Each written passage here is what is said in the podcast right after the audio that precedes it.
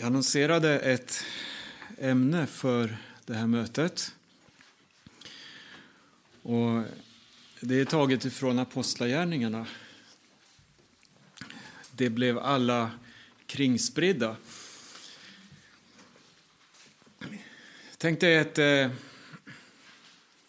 livsverk som man har varit med och byggt upp det kan vara inom affärsvärlden, det kan vara någonting man har satsat sitt liv på. Och eh, så går åren och så plötsligt så händer det något som gör att allting raseras. Man förlorar det man har byggt upp. Och det, det ger ju självklart en känsla av smärta, misslyckande, bitterhet kanske, eller uppgivenhet. Det kan till och med vara katastrofalt, det som händer. Det kan förändra livsvillkoren på många sätt. Och något av det här möter vi i Guds ord. När, när vi ser lärjungarnas eh, situation. De eh, hade satt allt sitt hopp till Jesus. Vi ska läsa i Matteus 26. Här har vi ett väldigt, jag skulle säga ett ödesmättat tillfälle. När Jesus samlade sina lärjungar till en sista måltid innan han skulle utlämnas till att dödas, till att gå denna lidandets väg. Och det står så här då i vers 26, Matteus 26 och 26. Medan de åt tog Jesus ett bröd, tackade Gud, bröt det och gav åt lärjungarna och sade Tag och ät, detta är min kropp och han tog en bägare, tackade Gud och gav dem åt dem och sade Drick av den alla, detta är mitt blod, förbundsblodet som blir utgjutet för många till syndernas förlåtelse. Jag säger er, från denna stund ska jag inte dricka av vinstockens frukt förrän den dag jag dricker det nytt med er i min fars rike. När de sedan hade sjungit lovsången gick de ut till Olivberget. Och då sade Jesus till dem, i natt kommer ni att överge mig. Alltså, ni alla kommer att överge mig. Det står skrivet, jag ska slå herden och fåren i jorden ska skingras. Men när jag har uppstått ska jag gå före er till Galileen. Återigen, jag tänker på lärjungarna. De sitter här tillsammans med Jesus. De har vandrat med honom. De har, de har eh, bokstavligen lämnat allt för att följa Jesus. Han var allt för dem. Och det fanns ju många andra människor också kring Jesus under de år som han var verksam. Många som kom var intresserade. Många kom och hade sina frågor, sina spörsmål, sina intressen och så vidare. Men så möter vi en skara som hade överlämnat sig så helt och fullt till Jesus. För dem fanns det inget annat hopp, ingen annan väg att gå.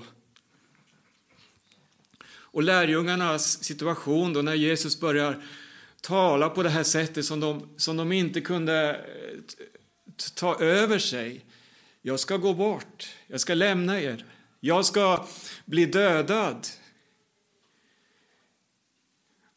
Det, tänker in i deras situation. Vad skulle hända med dem? Kära Herre Jesus. Jag tänker på eh, exempelvis står det så här i Johannes eh, kapitel 6, vers 66.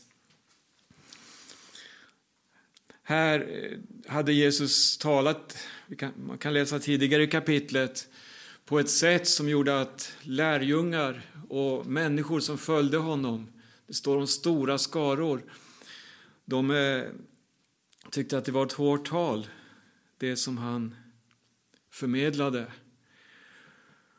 Och så står det så här i vers 66. Efter detta drog sig många av hans lärjungar undan och slutade vandra med honom. Då sade Jesus till de tolv. Inte tänker väl ni också gå? Simon Petrus svarade honom. Herre, till vem skulle vi gå? Du har det eviga livets ord och vi tror och förstår att du är Guds helige.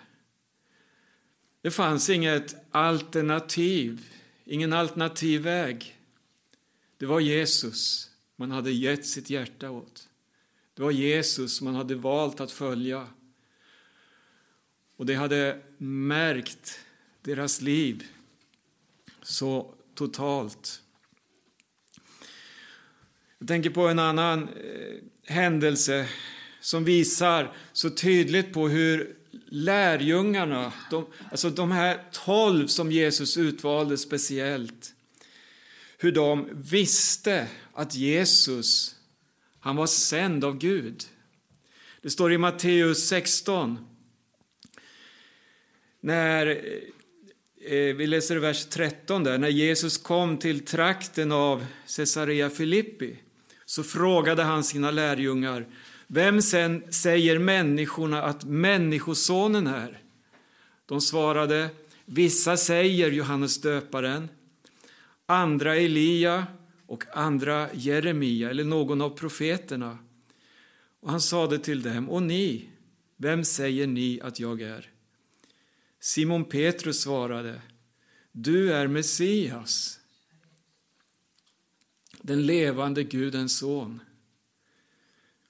Jesus sa till honom, salig är du Simon, Jonas son, för det är inte kött och blod som har uppenbarat det för dig, utan min far i himlen.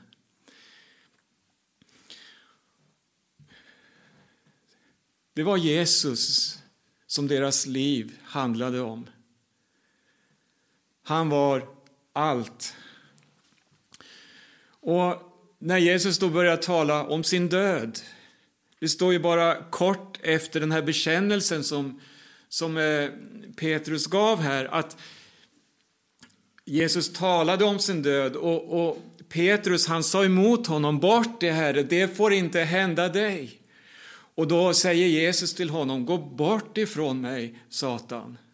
Väldigt skarpa ord som, eh, det blir en sån oerhörd kontrast. Men, men vi kommer in här på ett område som ingen människa kunde se in i. Vi går tillbaka till Matteus 26, 31 versen. När Jesus säger så här, i natt kommer ni alla att överge mig. Det står skrivet, jag ska slå herden och fåren i jorden ska skingras. Och så händer det här, det här ofattbara, det, det, det som lärjungarna inte kunde ta över sig. Alla skingras.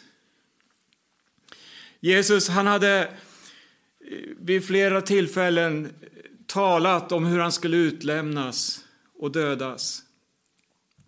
Och nu, vid sista måltiden, när han sitter där, så sitter man och kan inte förstå, kan inte omfatta det som håller på att hända. Inte ens när Jesus talar med Judas. Jesus hade ju tidigare sagt så här att ändå är en av er en djävul. Också skarpa ord. Han hade också under måltiden sagt att en av er skall förråda mig. I Johannes 13 och 27 så står det om Judas så här. När Judas hade tagit brödet då for Satan in i honom och Jesus sade till honom Det du gör, gör det snart. Men ingen av dem som låg till bords förstod varför han sade så till honom. Judas hade hand om kassan och därför trodde några att Jesus sade åt honom att köpa något som de behövde till högtiden eller ge något till de fattiga. När han hade tagit brödet gick han genast ut. Och så står det, det var natt. Det var verkligen natt. Det var svart. Lärjungarnas eh, synfält. Det var som att allt mörknade, allt blev svårare och svårare. Och sen eh, i Matteus 26 igen, vi ska gå tillbaka dit, och lite längre fram i kapitlet, vers 55. I samma stund sade Jesus till folkhopen. Här befinner han sig alltså i Getsemane. Och man tillfångatar honom. Som mot en rövare har ni gått ut med svärd och påkar för att gripa mig. Jag har suttit i templet varje dag och undervisat utan att ni grep mig. Men allt detta har hänt för att profeternas skrifter skulle uppfyllas. Då övergav alla lärjungarna honom och flydde.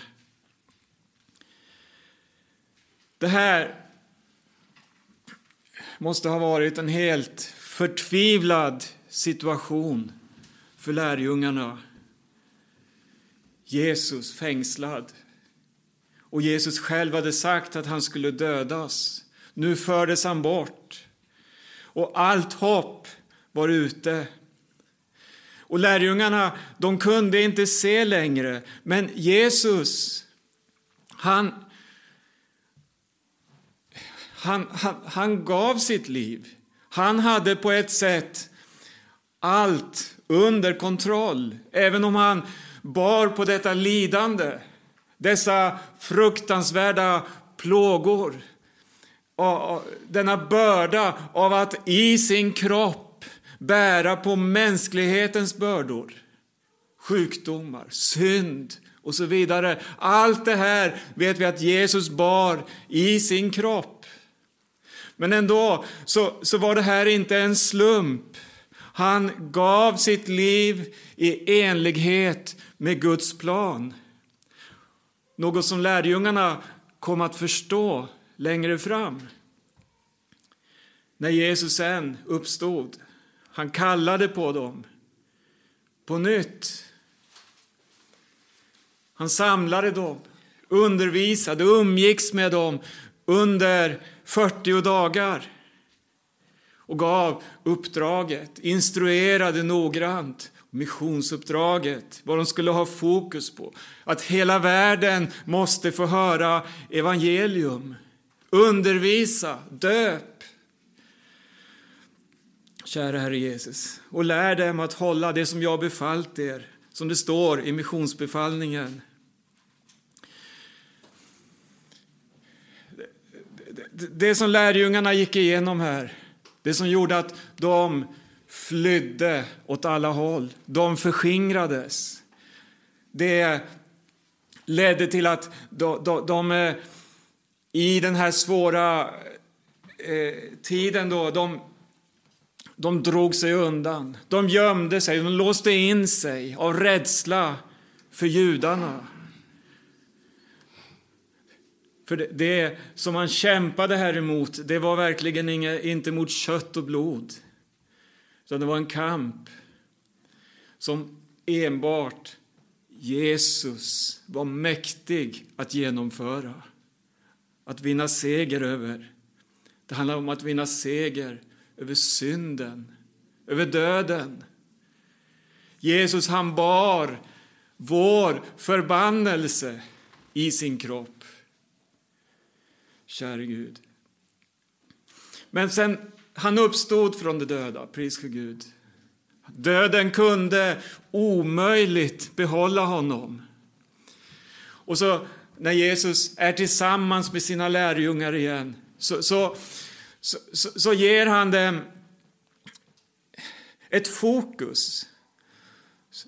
Han uppmanar dem verkligen, stanna nu i Jerusalem för att det här uppdraget som ni har fått av mig att gå ut i hela världen, det är ingenting som ni själva kan åstadkomma. Och det är ingenting ni ska försöka, utan nu finns det en prioritet i era liv. Stanna kvar i Jerusalem. Gud ska sända den helige anden över er. Ni ska alla bli döpta i helig ande. Det var viktigt. Och när vi går in i Apostlagärningarna så ser vi i första kapitlet där hur lärjungarna eh,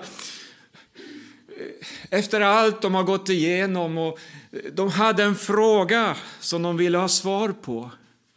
Det handlar om riket. När? Jag tror att man, man var livrädda att inför allt det här som hände skulle Jesus ta sig från dem ännu en gång. Skulle man återigen bli lämnade ensamma? Det står så här i Apostlagärningarna 1 och 6. När de nu var samlade frågade de honom Herre, är tiden nu inne då du ska återupprätta riket åt Israel? Han svarade dem det är inte er sak att veta vilka tider eller stunder som Fadern i sin makt har bestämt. Men när den helige Ande kommer över er ska ni få kraft och bli mina vittnen i Jerusalem, i hela Judeen och Samarien och ända till jordens yttersta gräns. När han hade sagt detta, då såg de hur han lyftes upp och ett moln tog honom ur deras åsyn. Medan de såg mot himlen dit han steg upp stod plötsligt två män i vita kläder hos dem. De sa, Galileer, varför står ni och ser mot himlen? Denne Jesus som togs upp från er till himlen, han ska komma tillbaka. På samma sätt som ni såg honom stiga upp till himlen. De här verserna som vi läst nu det finns två viktiga saker, två viktiga fokus. Dels det här, bli uppfylld av helig Ande. Få kraft att vara ett vittne i tiden, ett vittne för Jesus. Vi behöver den helige Ande i våra liv. Vi behöver denna vägledning, denna tröstare. Vi behöver denna kraft. Den här Guds ande som kan genomskåda, som kan se profetiskt på saker och ting som händer.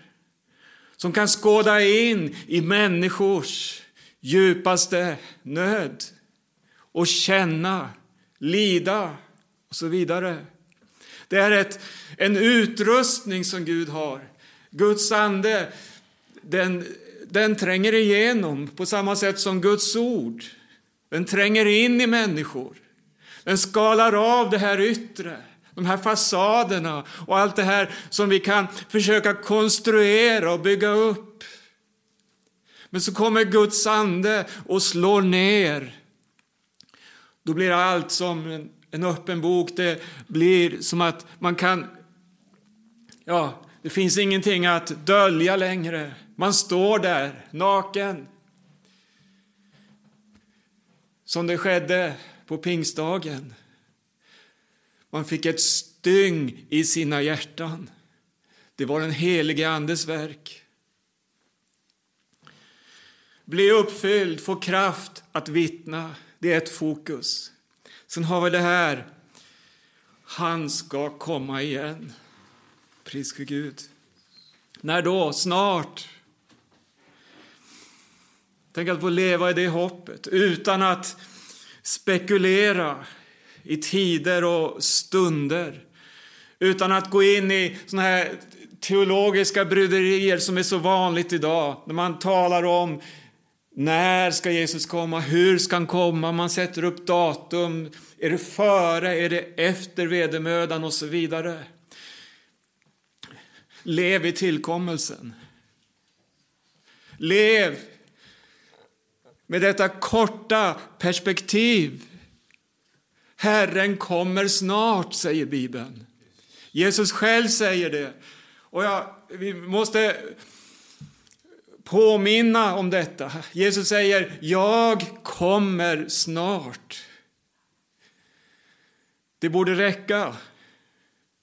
Halleluja.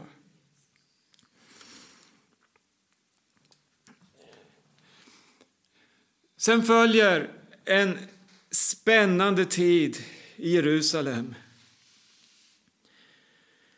Det var församlingen som föddes, som började verka på olika sätt.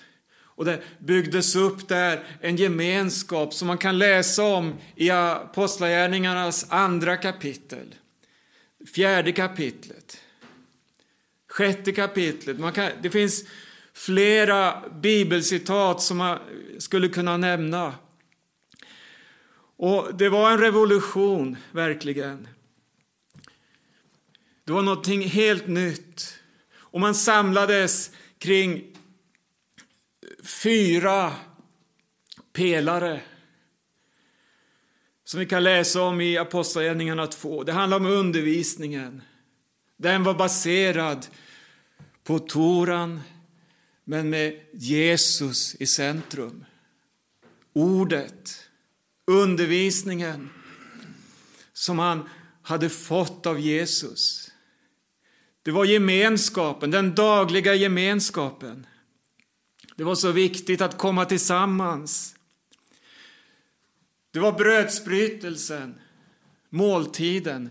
Det var något som alltid hängde tillsammans. Brödsbrytelsen och kärleksmåltiden. Det var ett. Man delade måltiden med varandra. Fattig som rik. Klasserna, de eh, raderades. Halleluja. Man var ett i Herren Jesus Kristus. Och så var det bönerna.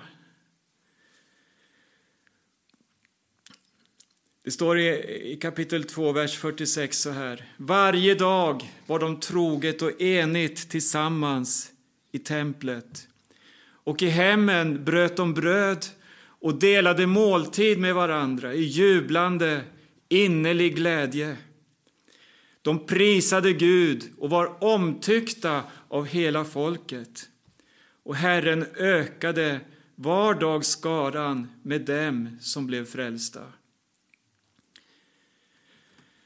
Kapitlen som sen följer, det, det, det fortsätter i samma anda. Det här folket tyckte om det som hände. Man var omtyckt av hela folket. Och det, man ser hur människorna tar emot budskapet. Och det, det, finns en öppning i Jerusalem som egentligen har eh, motståndare endast hos det religiösa ledarskapet. Det är där motståndet kommer. De var arga. Och vi kan läsa om hur apostlarna Petrus och Johannes först och de förs inför prästerna. De förhörs men släpps på grund av man var rädda för folket. Hur folket tyckte om det som hände. Det var en tid av framgång på alla plan. Man byggde upp den här verksamheten i Jerusalem, församlingen, organiserade. Vi kan läsa om hur man ordnade med en daglig utdelning så att var och en skulle få möjlighet att vara med. Och det blev problem. Och man tillsatte diakoner och så vidare. Och fokuset för apostlarna det var att förkunna Guds ord. Men det fanns någonting mera i Guds tanke. Käre Gud. Man skulle ju inte stanna i Jerusalem. Missionsbefallningen, den hade man fått av Jesus. Gå ut, vad sa det, i hela världen. Kära Herre Jesus. Till alla folk. Hur skulle det gå till? På, på ett sätt jag tror att lärjungarna de hade ju det här levande inom sig. Nu måste vi nå ut med evangelium, men man predikade endast för det judiska folket, inte för hedningarna. Det hände någonting som, som, som fick hela verksamheten, hela situationen i Jerusalem att förändras för församlingen. Det står i, i eh, det sjunde kapitlet är om Stefanus. Han var en diakon i församlingen, utsedd då tillsammans med andra att vårda, dela ut mat och betjäna i församlingen. Han var full av helig ande, kan vi läsa. Och han predikade, han vittnade om Jesus. Och ingen kunde stå emot.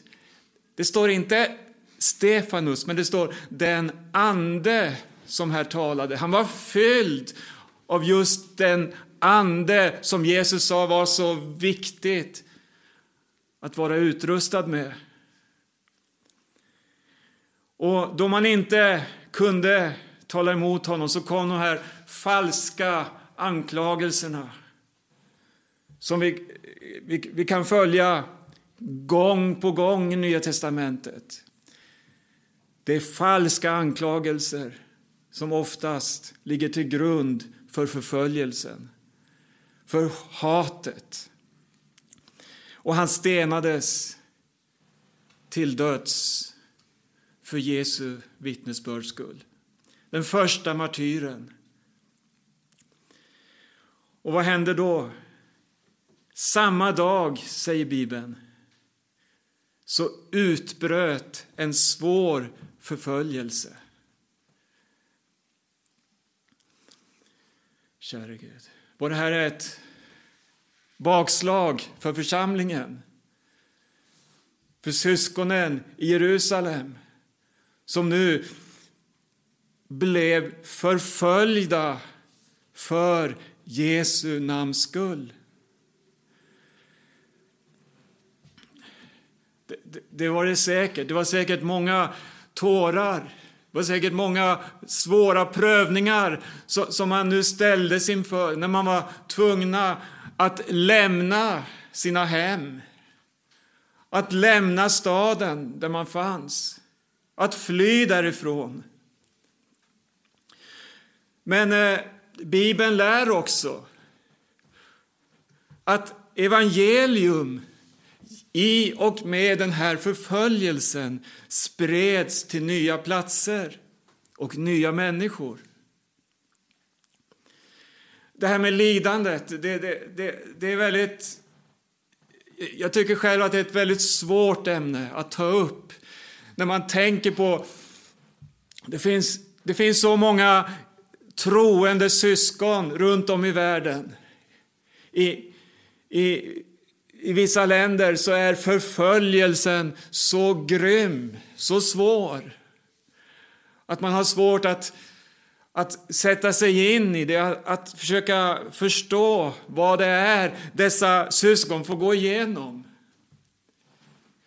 Samtidigt så, så läser man att på de platserna så är väckelsen, omvändelser, så mycket mer påtagligt än vad vi möter i väst exempelvis, i våra demokratiska länder.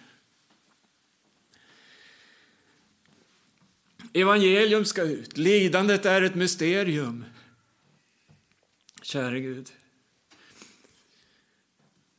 Men budskapet är, gå ut i hela världen. Förkunna evangelium för alla människor. Käre Jesus. Ska vi läsa Apostlagärningarna 8, några versar?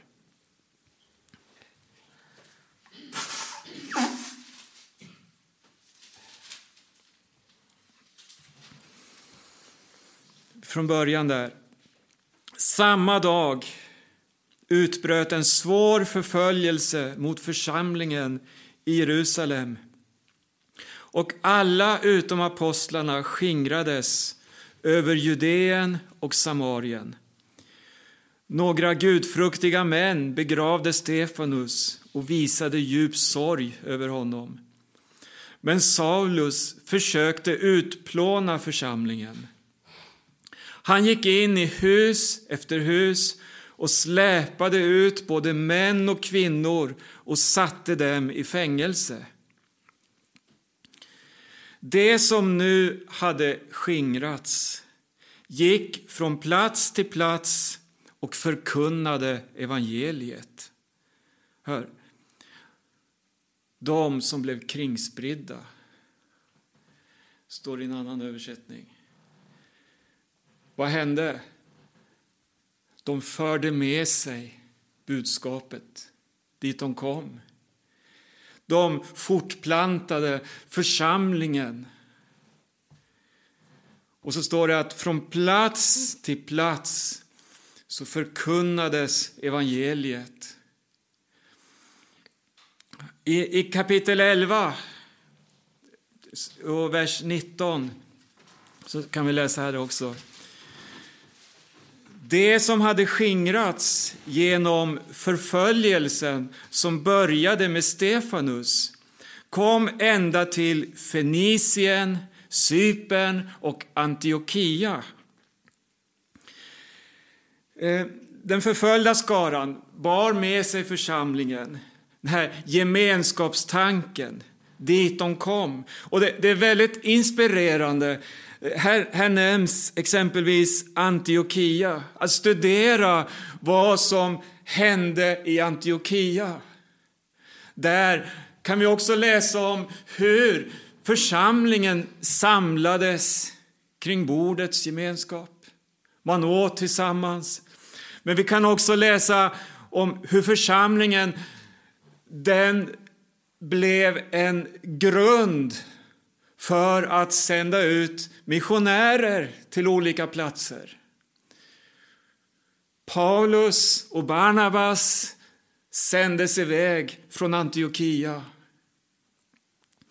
Och det här är en frukt utav denna förföljelse. Och så kan vi följa Paulus.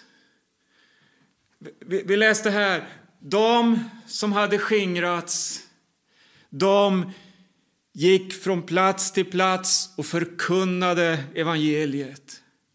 Och det här följer sen som en röd tråd.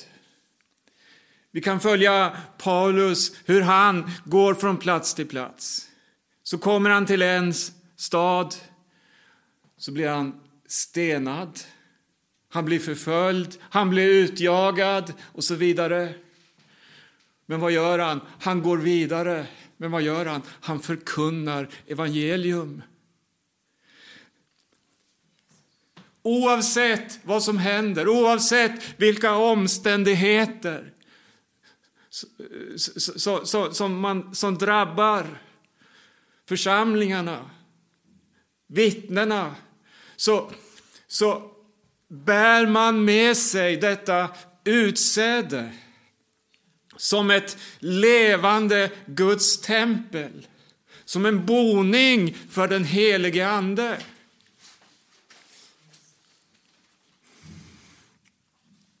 Kära Herre Jesus. Jag, jag, kan inte låta bli att tänka på vår egen situation. Vi lever inte under samma svåra förföljelse som vi har läst om här och som många andra drabbas av. Men vi har blivit kringspridda. Det, det, det, det kan vi säga. Vi, vi har under många år haft ett så välsignat missionscenter i Stockholm, Bällsta. Och jag måste säga att eh, jag, jag, jag, jag, älskar verkligen den tiden vi har fått vara där. Den har betytt så oerhört mycket för många människor. Där var det lätt och naturligt att komma tillsammans. Det fanns ja, eh, alla dessa attribut.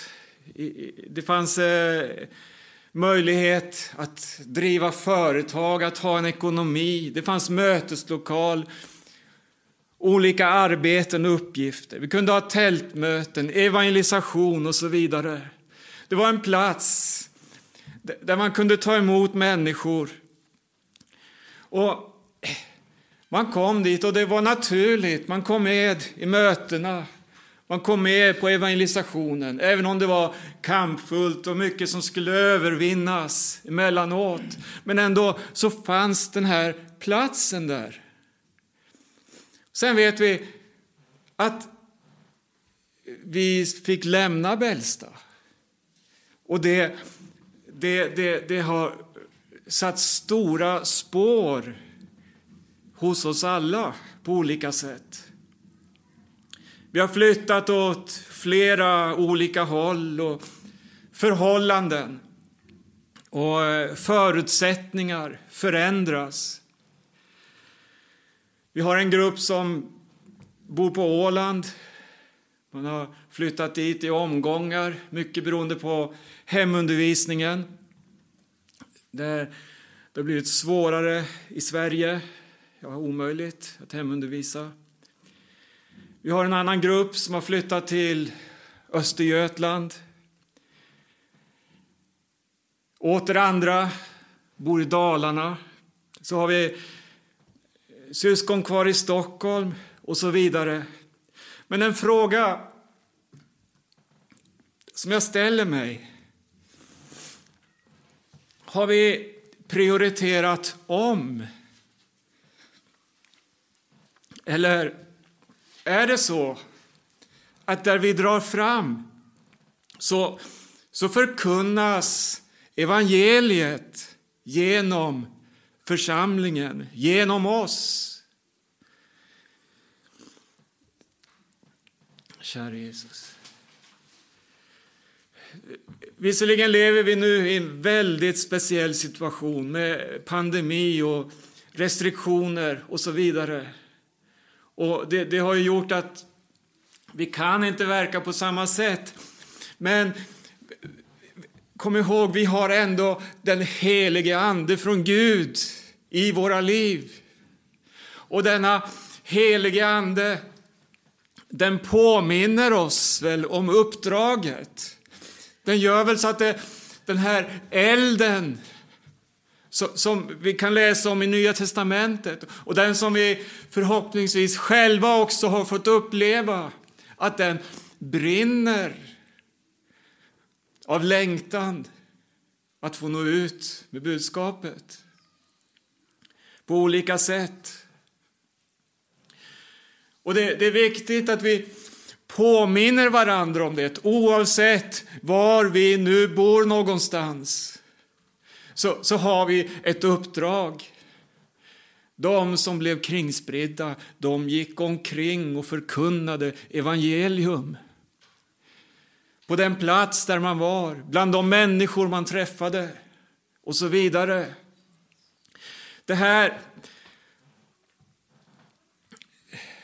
det här, vad ska man säga, det blir en påminnelse till mig själv, en vädjan. Det finns någonting som driver. Det finns en drivkraft och det, det, det återkommer gång på gång i Guds ord. Det är kärleken. Kärleken från Gud. Halleluja. Den kärlek som ser till nästan, den kärlek som ser till sin medmänniska. Men med Guds ögon, den som är ren, den som är sann. Den som vill rädda, som vill hjälpa.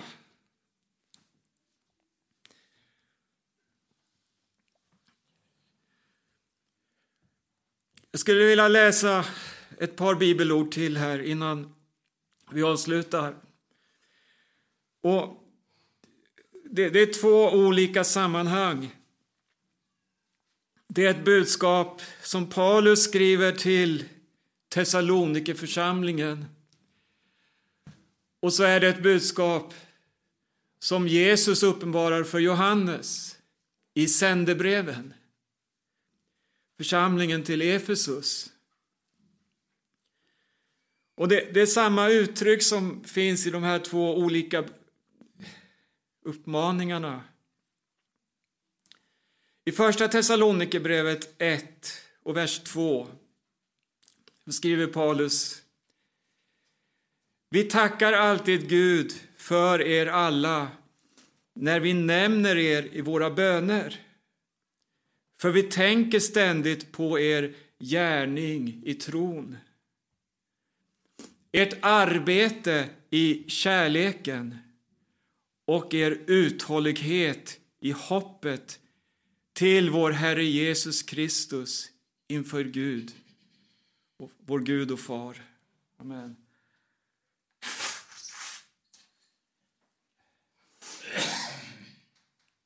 Käre Jesus, det här, här, här står det om gärningen, det står om arbetet, det står om uthålligheten. Det kan man ha. Det är viktigt. Men, men det finns någonting mera här. Det, det är förenat med tro, hopp och kärlek.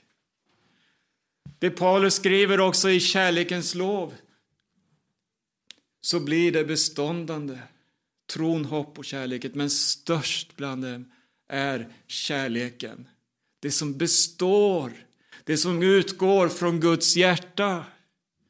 Ty så älskade Gud världen att han utgav sin enfödde son. Här, här har vi den gudomliga kärleken, den utgivande kärleken. Herre, den måste få forma oss. Den måste få ta tag i våra liv så att vi blir detta lästa brev var vi drar fram någonstans. Halleluja. Och i, i Uppenbarelseboken 2 så, så, så, så, har vi samma attribut här. Andra versen. Jag känner dina gärningar, ditt arbete och din uthållighet. Det var ju positivt, verkligen. Ja, du är uthållig och du har uthärdat mycket för mitt namns skull utan att tröttna. Men i vers 4 står det så här, jag har en sak emot dig. Att du har övergett din första kärlek. Vi ser skillnaden. Gärningar eller gärningar i tron. Vi kan uträtta mycket. Men frågan är om, om vi älskar då den verksamhet och det vi bygger upp mera än vi älskar Herren Jesus Kristus och låter oss formas av honom. Kära Gud. Om vi kan se genom allt som drabbar oss, genom allt som vi ja, alla situationer vi hamnar i, nya förutsättningar vi står i. Om vi genom allt detta kan se, Herre, låt oss få ha denna kärlek, denna tro på dig och äga denna uthållighet i hoppet. Och vad är hoppet? Hoppet får oss att tänka på han är med. Han kommer snart. Herren Jesus Kristus har sagt att han ska komma tillbaka. Halleluja.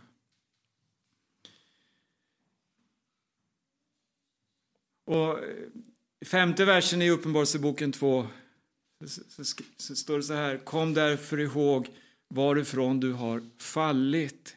Trots att man ägde då det yttre, de här egenskaperna och att man var uthållig så står det att man har fallit. Och så får man uppmaningen, vänd om. Gör dina första gärningar. Käre Jesus. Paulus, han skriver i sitt senaste brev, Andra Timoteus. Där, där skriver han om hur han är övergiven av många. Och han nämner vid namn några. Och eh, det finns namn där som man kan läsa tidigare som var hans medarbetare. Och så skriver han om eh, Demas. Att han har övergivit mig av kärlek till denna tidsålders väsende. Han övergav mig för han började prioritera annorlunda. Han fick kärlek, kanske till materialismen, kanske till bekvämligheten. Jag vet inte, men det står av kärlek till denna tidsålders väsende har Demas övergivit mig.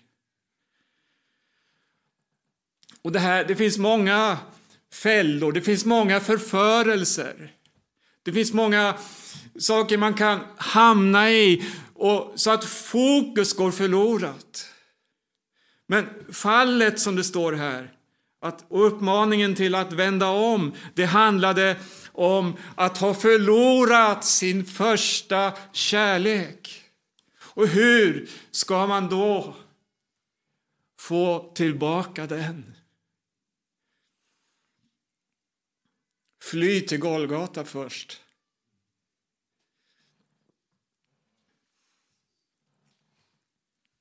Jag predikar lika mycket till mig själv som jag gör till alla er som är med och lyssnar.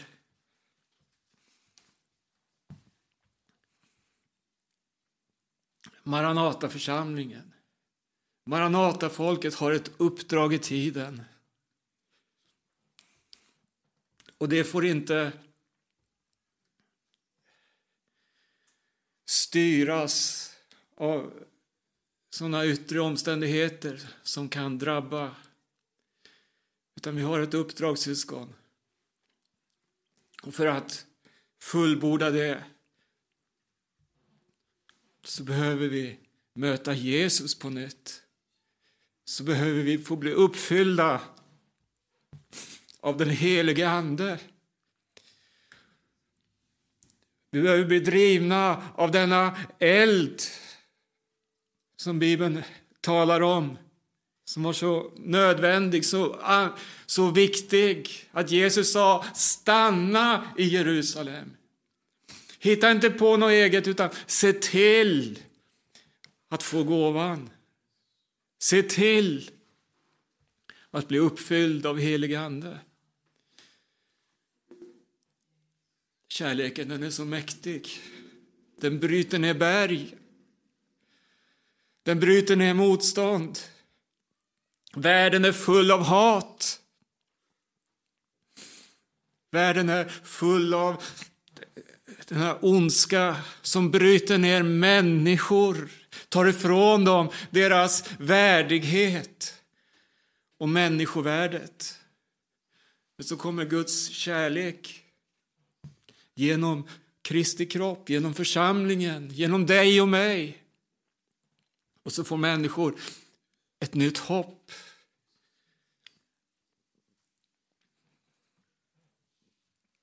Kära Jesus. Amen. Ska vi bedja tillsammans? Så tackar vi Jesus. Halleluja. Och så ber vi, Herre, att vi får bli dessa redskap i denna sena tid som vi lever. Att allt som hindrar, allt som splittrar, allt som på olika sätt vill komma in och ta fokus från det mest väsentliga. Att det får övervinnas genom att vi blir fyllda av Guds ande och drivna av den kärlek som han ger. Vill vi det? Och vi beder, Herre. Och vill du också att vi ska bedja för dig den här stunden så gör vi det. Jag kan inte se alla här nu, men Gud i himmelen vet. Han känner våra hjärtan. Och han förmår. Han svarar på bön. Halleluja. Vi prisar dig, Fader i himmelen. Halleluja, tack för din nåd, tack för din trofasthet, Herre Jesus. Tack att du utgav dig helt och fullt, Herre. Och Herre, tack att du har frälst oss, tack att du har gett oss detta uppdrag här i tiden, Herre. Och så ber vi dig, Herre, bevara oss i dig, Herre Jesus. Bevara oss i den helige Ande, Herre. Fyll oss med din kärlek, Herre Jesus. Med din tro, Herre Jesus Kristus. Så att vi kan se på dig och stå stadigt fast, Herre Jesus Kristus. När stormarna kommer, Herre. Jag prisar och lovar dig. Du ser församlingen, Herre Jesus. Du ser syskonen på olika platser, Herre. Du ser människor, Herre Jesus Kristus, som på olika platser brottas med frågor, Herre Jesus Kristus, som har med tjänsten att göra. Men Herre, du vill ta och utrusta, Herre Jesus. Vi vet att där vi är samlade, två eller tre i ditt namn, så är du nära, Herre Jesus. Du är mitt ibland oss, Herre, och då finns alla förutsättningar. Och vi prisar dig, vi lovar dig. Tack, Herre Jesus Kristus. Tack att du hör bön, Herre Jesus. Hjälp oss den korta tid som är kvar, Herre, att nå fram med evangelium, Herre. Vi lever i svåra tider med pandemi, sjukdomar och arbetslöshet och mycket eh, Många som mår dåligt rent socialt, Herre Jesus, psykiskt, Herre. Men Gud i himmelen, evangelium är svaret. Tack för församlingen, Jesus. Vi prisar och lovar dig. Tack att vi får överlämna oss helt och fullt i dina händer, Herre Jesus. Vi ber dig, vi tackar dig. I Jesu namn. Amen. Amen.